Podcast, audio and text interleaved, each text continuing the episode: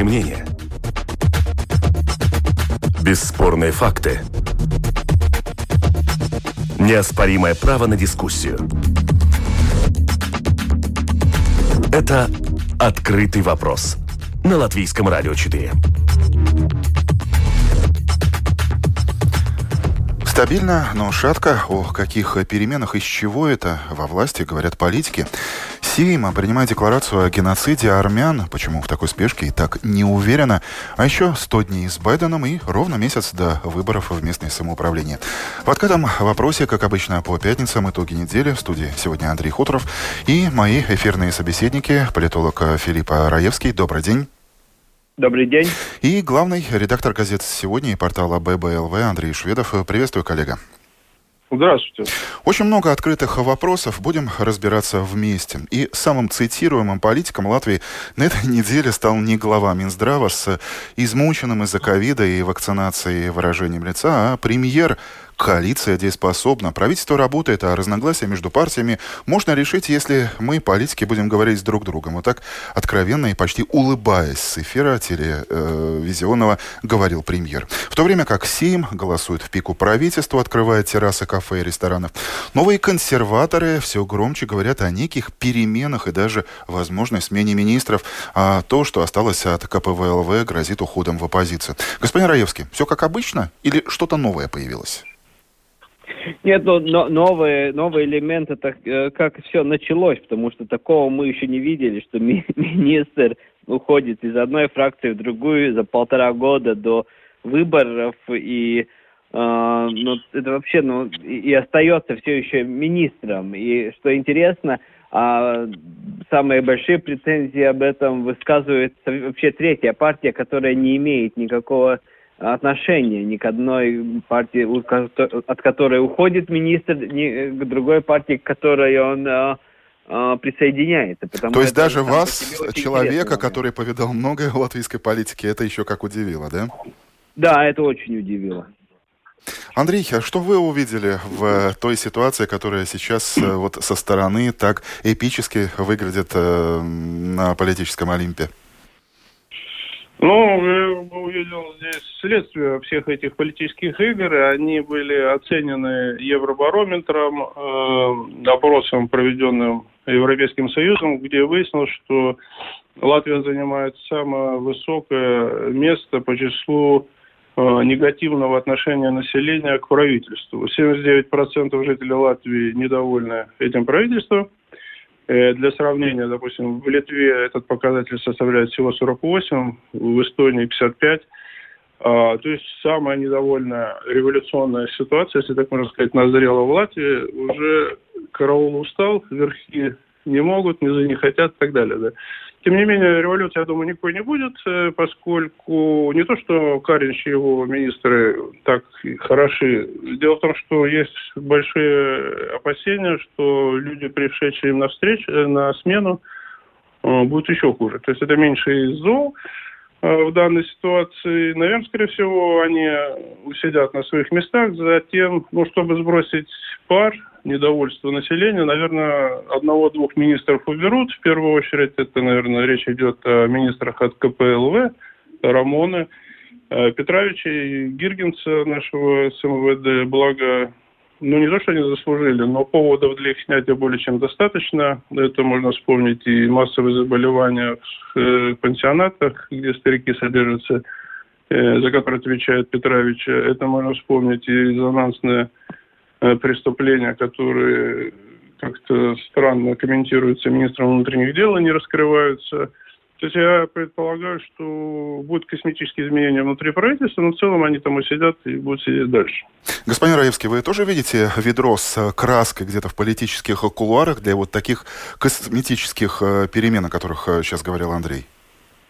Ну, тут, э, конечно, есть два пути. Один, можно согласиться, что э, очень многие хотят, чтобы это были только косметические перемены, там немножко переделить э, портфели, но остается, в общем, прежний премьер, прежнее правительство у власти. Я думаю, что если мы смотрим с точки зрения большей части коалиционных партнеров, это и есть одна из целей, которые они себе ставят. Но тут есть, э, ну, как бы, вторая часть это те партнеры, которые менее опытные в политике и более агрессивные, и они менее предсказуемые. И в этом случае тот же КПР и, то, и новая консервативная партия – это та часть, которая могут, э, скажем так, сделать какой-то такой легкий поворот и э, непредсказуемый, что может, конечно, привести к падению правительству и к новым полным, полным, полным объемным э, э, переговорам по созданию новой коалиции. Так что я думаю, что оба, оба сценария на столе у, у политиков, э, и не, ничто не исключается. На ваш взгляд, э, то, что это происходит на наших глазах здесь и сейчас, ну вот буквально 7 мая в 12 часов и 15 э, минут, это совпадение или просто уже ситуация, как говорится, дошла до плинтуса и рано или поздно это бы произошло? Потому что, казалось бы, кстати, об этом вы тоже, господин Раевский, говорили, предполагали ранее, что э, более-менее справимся с коронавирусом, и тут же появится искушение вывести из конюшни белого коня, сесть на него, скинуть каринш и сказать, народ Латвии, какие вы молодцы, мы все это пережили, сейчас мы начинаем э, с почти что с белого чистого листа, но с новой властью. Господин Райский. Ну, да, э, ну тут один только момент. Вот с коронавирусом мы еще не справились, но желание что-то поменять, конечно, есть. Но тут еще есть второй момент, это усталость э, этого правительства. Все-таки есть момент усталости, и это правительство все-таки уже долго у власти, несмотря на то, что э, в самом уже начале были заложены э, в эту коалицию много противоречий. Коалиция была создана по принципу не так, как всем лучше, но так, чтобы всем было одинаково плохо. И в этой, ну, членам коалиции. И в этой ситуации я думаю, ну, такое закономерное продолжение. Ковид, может быть, немножко начнет отпускать, хотя это больше психологическое ощущение. Второй момент у нас выборы в самоуправлении, которые, конечно, будоражат у многих мысли, потому что следующие э, самоуправления очень сильно будут влиять на результаты выборов в Сейм. Ну и в конце концов, э, все-таки совсем недалеко уже выборы в парламент, которые конечно, однозначно будут э, создавать э, особое напряжение в правительстве в коалиции, потому что все-таки они все не только партнеры по коалиции, но и между собой конкуренты за голоса в следующих выборах. Вы очень удивитесь, э, если мы до следующих парламентских выборов, а это уже следующий, 2022 год, доживем с этим правительством в большинстве э, своем э, с теми персоналиями плюс-минус и с премьером господином Кариншем. Я нет, я не удивлюсь, если это так будет, э, потому что есть целый ряд факторов таких технических, которые работают на благо Каринча, но я думаю, что сами и те же э, старые опытные партии понимают, что надо делать какую-то перетряску, потому что вот то, что коллега говорил о, о том, что у нас э, недовольство правительством на самом высоком уровне, это не работает плюс ни одной из партий, чтобы они как бы вышли удачно на стартовую линию следующей предвыборной кампании. Потому что, и потому я думаю, что быстрее всего будет какая-то все-таки перетряска этого всего. И я думаю, не только несколько там, прави, э, министров КПВ. Я думаю, там может быть и более такое широкие изменения. Но пример может при том еще все еще остаться. Это тоже не исключено. Андрей, вы достаточно смело на политический алтарь всевозможных интересов уже положили сразу двух министров благосостояния и э, внутренних дел. Готовы ли вы, и видите ли вы на этом алтаре и премьера э, Каринша, или так же, как и господин Раевский, считаете, что э, премьер доведет э, свой кабинет до следующих выборов? Ну, если была бы яркая, блестящая, великолепная альтернатива господину Каринчу, то, конечно, бы мы уже давно бы его видели отставленным и с приставкой экс-премьер. Но проблема, как всегда, в небольшой стране Латвии в том, что на кого его, собственно, менять, шило на мыло. Ну, можно, конечно, Патрикса там призывать, которого называли как возможного сменщика, да. Э, вряд ли при этом, мне кажется, что-то принципиально изменится. То есть за Каринча говорит то, что отсутствие поджимающих ярких лидеров, которые могли бы его сменить. В принципе, по большому счету, Каринч, наверное, не так уж и плохо. Там, ну, технический такой пример, спокойный, уравновешенный, там, без а, каких-то политических истерик. И, может быть, в данной ситуации коронавирусной, хотя, кстати, ситуация с коронавирусом в Латвии не так страшна, как кажется со стороны, на самом деле, там мы всего лишь 12 место среди стран, 27 стран ЕС занимаем по количеству смертей от коронавируса и прочим показателям. А, то есть вот это, тем не менее, эта ситуация нервирует народ, и, может быть, э, спокойный, флегматичный Каринч данной ситуации вполне может как бы и усидеть еще достаточно долго. Открытый вопрос э, в эфире Латвийского радио 4. Теперь о политике, но в более глобальном масштабе.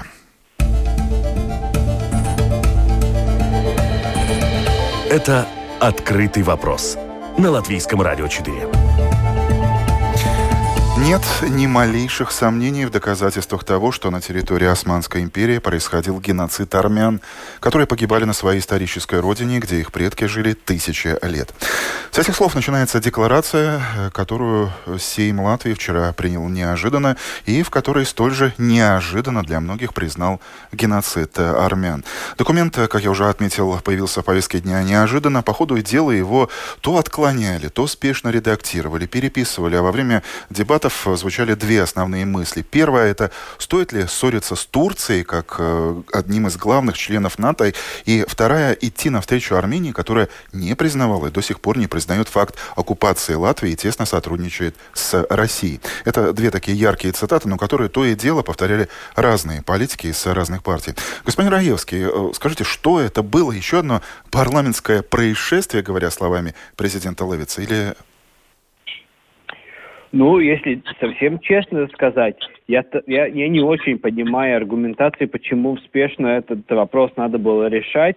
Особенно, я думаю, мощный аргумент это то, что все-таки Турция одна из тех стран, которые гарантируют нашу безопасность воздушного пространства, то есть их истребители у нас патрулируют э, в ротационном порядке, и в этом ситуации а, вдруг нам идти с таким вопросом. Я, я конечно, понимаю морально-этические аспекты вопроса, но я как бы не видел, чтобы и а, Армения, тут это второй аргумент, чтобы Армения с морально-этической точки зрения свои э, политэкономические и интересы безопасности положили бы на на алтарь как бы моральный и признали бы то, что происходило в советское время во время оккупации э, в Латвии ну, в сороковые. Так что я, честно говоря, я не понимаю, почему это, это таки, так спешно прошло через парламент. Но вы же помните, как э, спешно эту мысль подхватили новые консерваторы после того, как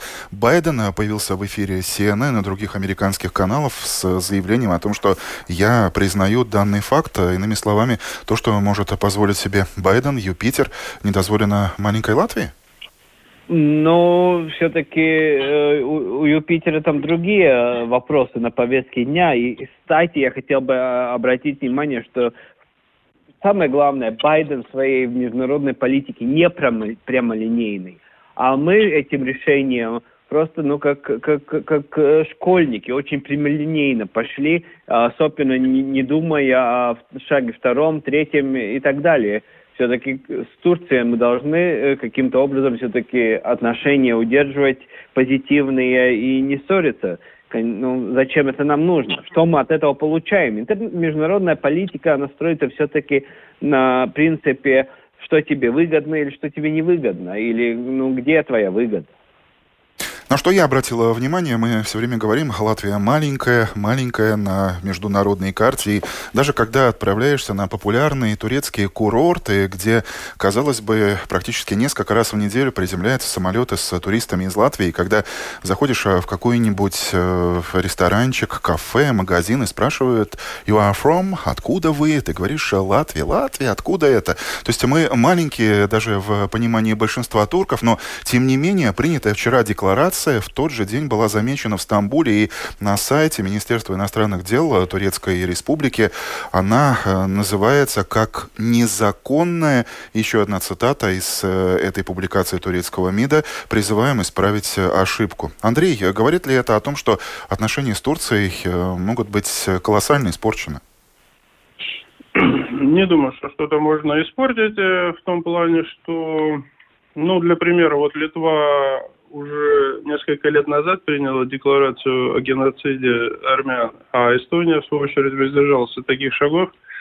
И я бы не сказал, что прямо Литва разорвала полностью отношения с Турцией, турецкие самолеты не патрулируют ее воздушное пространство, а Эстония, наоборот, какие-то особые блестящие, великолепные турецкие инвестиции получила за свою политическую позицию – то есть это достаточно еще вопрос спорный. То есть э, МИД, наверное, Турция дежурно отреагировал на это происшествие. Но я думаю, по прошествии недели двух-трех там останется где-то в списках, там, э, кто признал, кто не признал наша страна. И на этом все закончится. А другое дело, что да, споры были, и, как известно, накануне этой декларации в Сейме в комиссии по иностранным делам рассматривалось два варианта декларации – Первый назывался «Декларация о геноциде армян», а второй более дипломатичная «Декларация памяти армян, погибших во время Османской империи». И очень на комиссии по иностранным делам склонялись ко второму, более дипломатичному варианту. Но, видимо, Сейм в целом в пику как бы такой официальной позиции решил сделать э, наоборот. Да. Ну, не думаю, что это какая-то катастрофа. Ну, наверное, такой политический шаг. Почему именно так быстро и срочно это было принято? Ну, наверное, отчасти повлияло решение Байдена. И что у нас как бы мы союзники, и, соответственно, вот решили это подчеркнуть. Чем можем, тем поможем, да. Тоже э, такое решение. Несколько раз уже упомянули в СУЕ имя президента США. Продолжим. Сто дней с Джо Байденом э, прошли незаметно и для мира, и для Америки, и, возможно, для нынешнего главы американского государства. Что успел э, нынешний президент? На мой взгляд, достаточно много. Ну, во-первых, э, самое главное внутри государства – это повернуть Америку и американцев лицов к вакцинации. Затем вернуть страну в климатическое соглашение, вывести войска из Афганистана и даже приучить персонал Белого дома, что по его коридорам ходят не только люди, но еще и э, бегают собаки Байдена. Ну, а если так э, всерьез, то, э, господин Раевский, сумел ли за это время Байден успокоить Америку и одновременно показать миру, что внешняя политика США, в отличие от эпохи Трампа, стала предсказуемой? Ну, не только предсказуемая, я думаю, внешняя политика стала, но и более такая, э, ну, умная. Потому что мы видим, э, несмотря на все конфликты, которые оставил в наследство Трамп Байдену с э, Китаем, э, с одной стороны, Байден не поступился ну, шагами обратно, то есть не поступился интересом Америки, который ставил э, Трамп как в первую очередь, но в тот же момент он был способен договориться, что по вопросам климата э, Америка и Китай сидят за одним столом переговоров, что очень важный сигнал, потому что климатическая повестка дня была его политической повесткой дня, и, и показать вот такой прогресс, потому что они все-таки самые большие индустриальные страны, которые влияют на климат, то, что они сели за стол переговоров, это выглядит позитивно. И самое главное, что он это достиг, не уступая интересам США. И э, это показывает, что он, как дипломат более высокого уровня, и у него есть свое видение, как Америка должна вести дела э, в мире. Второй момент, опять же, отношения с Путиным.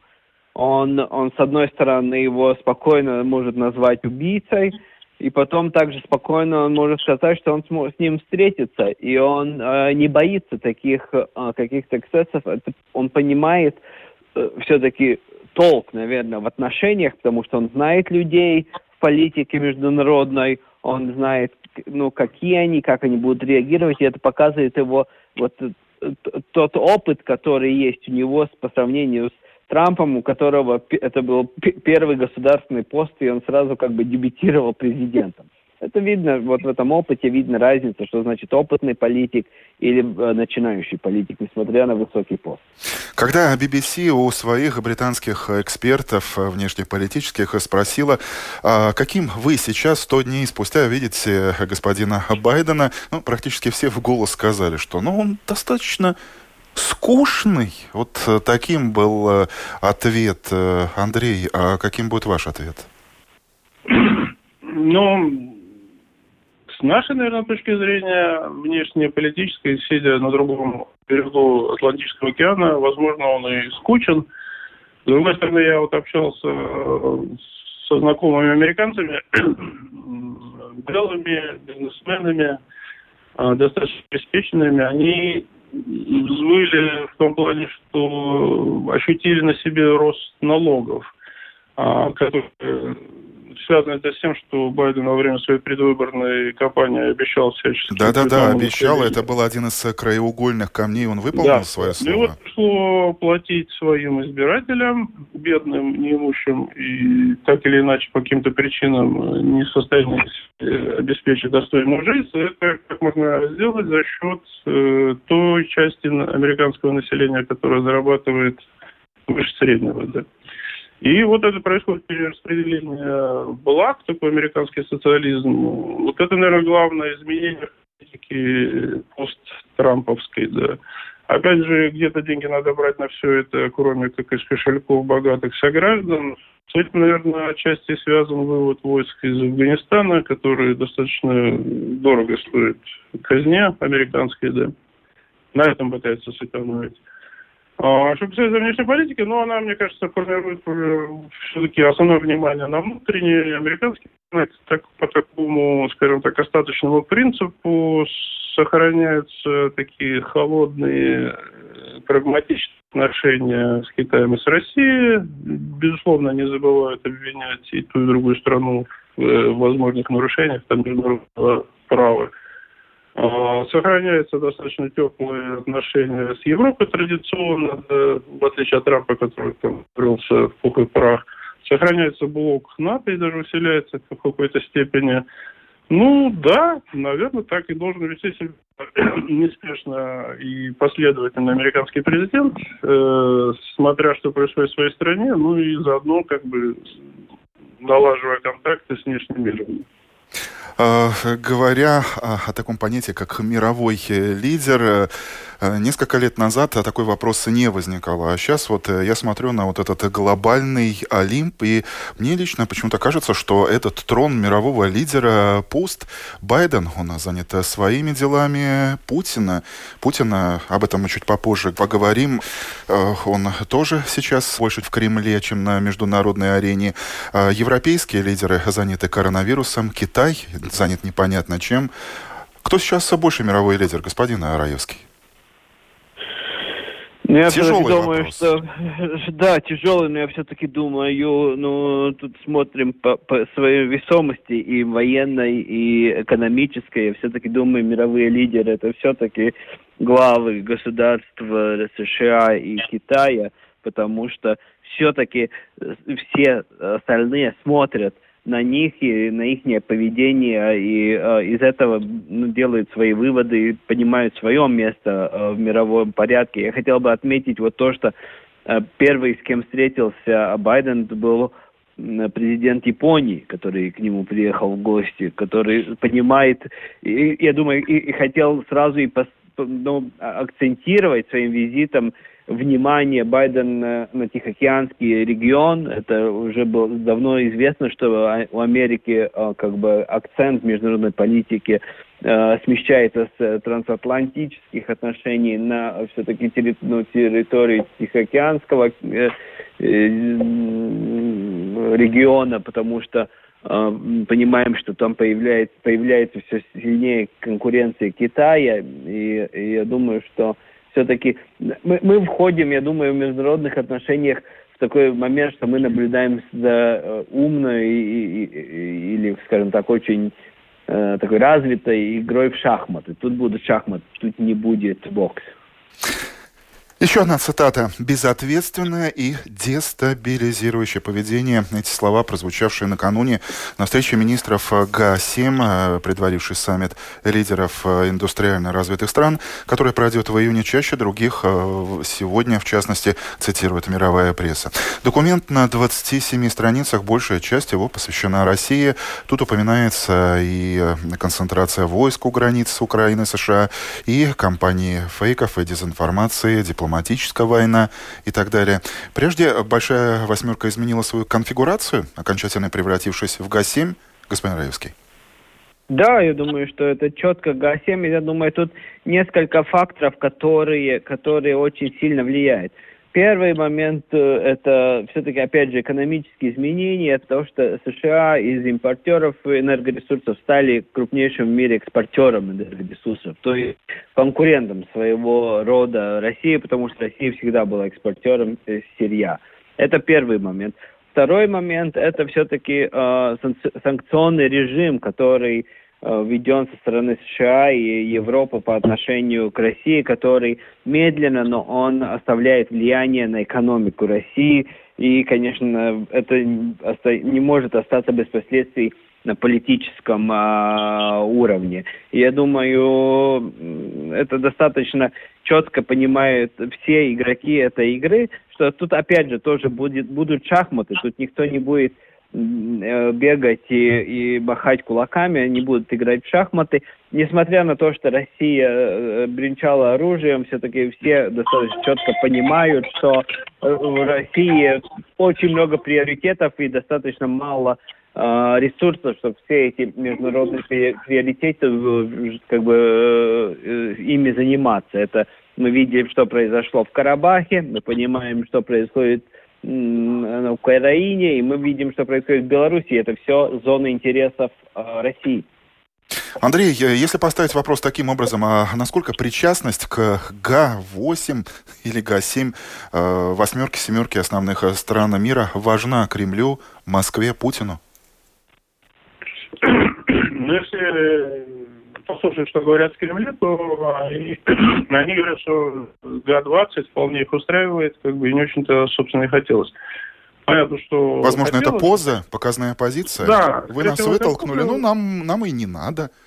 Ну, тем не менее, формат Г-20 тоже позволяет вполне себе так ощущать одну из избранных стран мира, да, Э, тем более, что вот это решение ГА-70, они, к счастью, на мой взгляд, были не столь радикальными, как могли бы быть. То есть там всякие эти отключения свифта, там запрет на покупку российского газа там, и нефти, то есть что могло бы кардинально пошатнуть э, экономическое состояние России.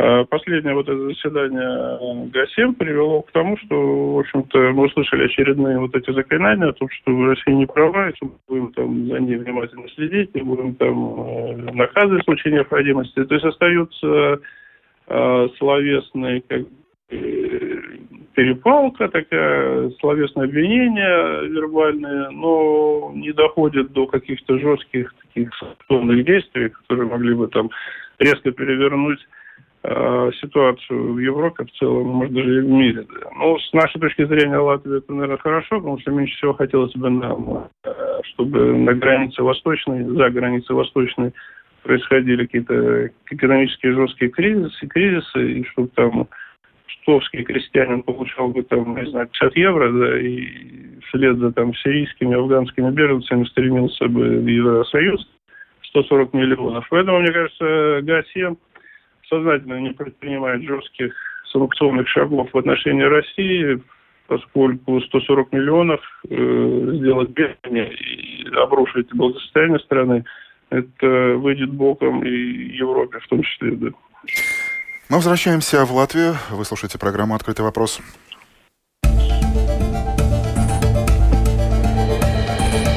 Это «Открытый вопрос» на Латвийском радио 4.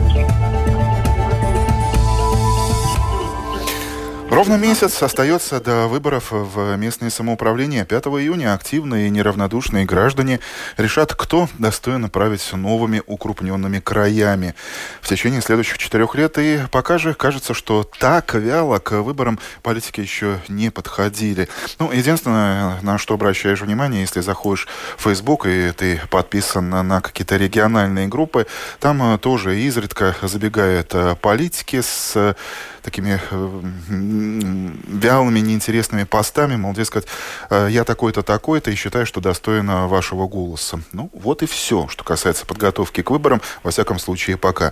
Господин Раевский, в обзоре событий года под конец декабря, вы помните, я у вас спросил, э, господин Раевский, вам не скучно будет следить за этими выборами? Вы тогда вот не задумываясь, на духу ответили, нисколько. Ваше мнение за эти четыре месяца не изменилось? Абсолютно нет. То, что мы не видим компанию из-за того, что Рига не участвует в процессе, как флагман, где все СМИ находятся и где это просто ну, более интересно, потому что а, совсем другой масштаб. Э, э, это, это, конечно, делает более блеклой компании, но все-таки, если смотрим на местах компании, плюс те э, объединения, какие создаются между партиями, которые стартуют и борются за место власти у новых, новых укрупненных самоуправлениях, там можно, можно видеть какие-то тенденции, которые мы будем э, дальше отслеживать и в национальной политике. Например, одна такая небольшая тенденция, но она очень четко зарисуется, что такая новая консервативная партия заняла такое место аутсайдеров. Их как бы в компанию не берут. Очень часто мы видим какие-то объединения, где единство, там плюс национальное объединение, плюс региональное. Ну, такие интересные ком- компании, очень разношерстные но нигде... Э, То есть вы ну, считаете, что для новых консерваторов предстоящие выборы станут э, таким моментом истины, показателем их э, ну, реальной популярности? С одной стороны, это, конечно, если у них будут хорошие показатели, они будут более сильные, чем остальные, которые в составах вот этих разношерстных объединений, а если у них будут негативные результаты, они покажут слабости, я думаю, это очень сильно им... А, Тогда еще больше будут а, трясти правительство топиками о грядущих э, переменах, наверное. Ну, это, конечно, это осложнит их позиции на следующих выборах в парламент, конечно. Андрей, вы как э, журналист э, русской прессы, что замечаете сейчас? Какую активность накануне месяца до выборов? Или, или ничего не замечаете? Ну, по идее, конечно, активность должна быть. Страсти должны кипеть, даже учитывая, что вот я посмотрел в первых после восстановления независимости выборах самоуправления в 1994 году э, было 4771 депутатское место, да, избиралось, да. Сейчас в этих выборах выбирается 683 депутата, есть депутатских мест. Есть, условно, 8 раз э, сократилось число предложения депутатских кресел, соответственно, конкуренция, очевидно, должна резко повыситься и, соответственно, увеличиться. Другое дело, что наверняка эти страсти есть, но они на этом региональном уровне и, может быть, не доходят до такого республиканского, общественного ну, уровня страны. Да. Э, они происходят, ну, наверное, для жителей конкретного самоуправления это очень интересно, но для жителей Риги, которые уже свою выбрала, свою судьбу, да, своих политиков. Да, но у нас есть Венспилс, у нас есть Лепе, у нас есть Даугавпилс, у нас есть крупные города, такие как Огры, которые, кстати, по количеству жителей, в, если посмотреть в этот новосоздаваемый округ, э, край будет э, даже крупнее Валмере. Казалось бы, здесь все, на низком старте, Андрей, согласитесь, должно было появиться и согласие, но как-то оно очень незаметно. То есть согласие сейчас в состоянии какой-то такой политической прострации, растерянности? Не, в Даугавпилсе э, есть достаточно сильно, думаю, даже что там соберут там, но поскольку регион это в основном как бы латышские такие места, где, естественно, согласие там особо больше в городах представлено, да, и в основном в Риге, да. Поскольку нет Риги, соответственно, и не слышно про согласие. И под занавес программы еще об одном событии, которое окажется, наверняка окажется в центре внимания порталов в предстоящее воскресенье. 9 мая. Сначала, как мы помним, была информация, что парк Победы будет закрыт с формулировкой полиции Рижской думы в интересах эпидемиологической безопасности. Затем, буквально день спустя, что цветы можно будет возложить, но никаких мероприятий, ни массовых, э, ни э, единичных. И все это происходит на фоне практически незаметной риторики и русских партий, и тем более э, радикально настроенных националистических э, и национальных объединений. Неужели в этом стало меньше политики, господин Раевский? Я думаю, что политики э, не стало меньше, но э, все-таки это идет в один поток. Мы смотрим практически все э, все э, какие-то события, которые происходят, они все происходят вот таким же образом. Не так, что только 9 мая. Только что было 4 мая, и тоже все происходило без без каких-то ну, скоплений народа. Я думаю, что это достаточно неизбежная ситуация для 9 мая, э, но что, что это мы все еще живем в как бы тени ковида, и тут особо, я думаю, потому никто не напрягается, потому что все, все хорошо знают, какая будет главный аргумент, и это очень трудно превратить в политический аргумент, потому что ну, уже второй год, и я думаю, даже, даже те, которые совершенно ни зачем не следят, все-таки э, о ковиде знают и о опасности его тоже. Андрей, ваш комментарий? Ну, мне кажется, очень много зависит от полиции, насколько там будет все это организовано, продумано, то есть пытаться что-то остановить, этот поток, который из года в год исчисляется десятками тысяч людей, наверное, невозможно. Можно создать там какой-то ненужный, ненужный э, какую-то проблему. Если полиция справится со своей работой, люди, которые хотят возложить цветы, придут и смогут это сделать, не мешая друг другу и держа дистанцию, соблюдая прочие там все эти требования. Ну, будет хорошо, тогда просто этот день пройдет, и Рига будет жить дальше. Ну, возможно, возможно какие-то ну, провокации, не провокации, но какие-то инциденты, которые могут омрачить а, этот праздник тем, кто его празднует, и, может быть, порадовать тех, кто ждет с нетерпением, чтобы там что-то случилось. Вот так субъективно, объективно эти 35 минут в эфире Латвийского радио 4 мы провели в компании политолога Филиппа Раевского и главного редактора газеты «Сегодня» и портала ББЛВ Андрея Шведова. Благодарю наших экспертов. Спасибо продюсеру Людмиле Вавинской, звукооператору Уни Леймана. Эту программу подготовил и провел Андрей Хуторов. Встретимся через неделю в новой компании, чтобы снова собраться и обсудить, э, что это было, какие новые открытые вопросы появятся в течение следующих семи дней, а они точно появятся. Ждите и всем нам хороших новостей. Пока.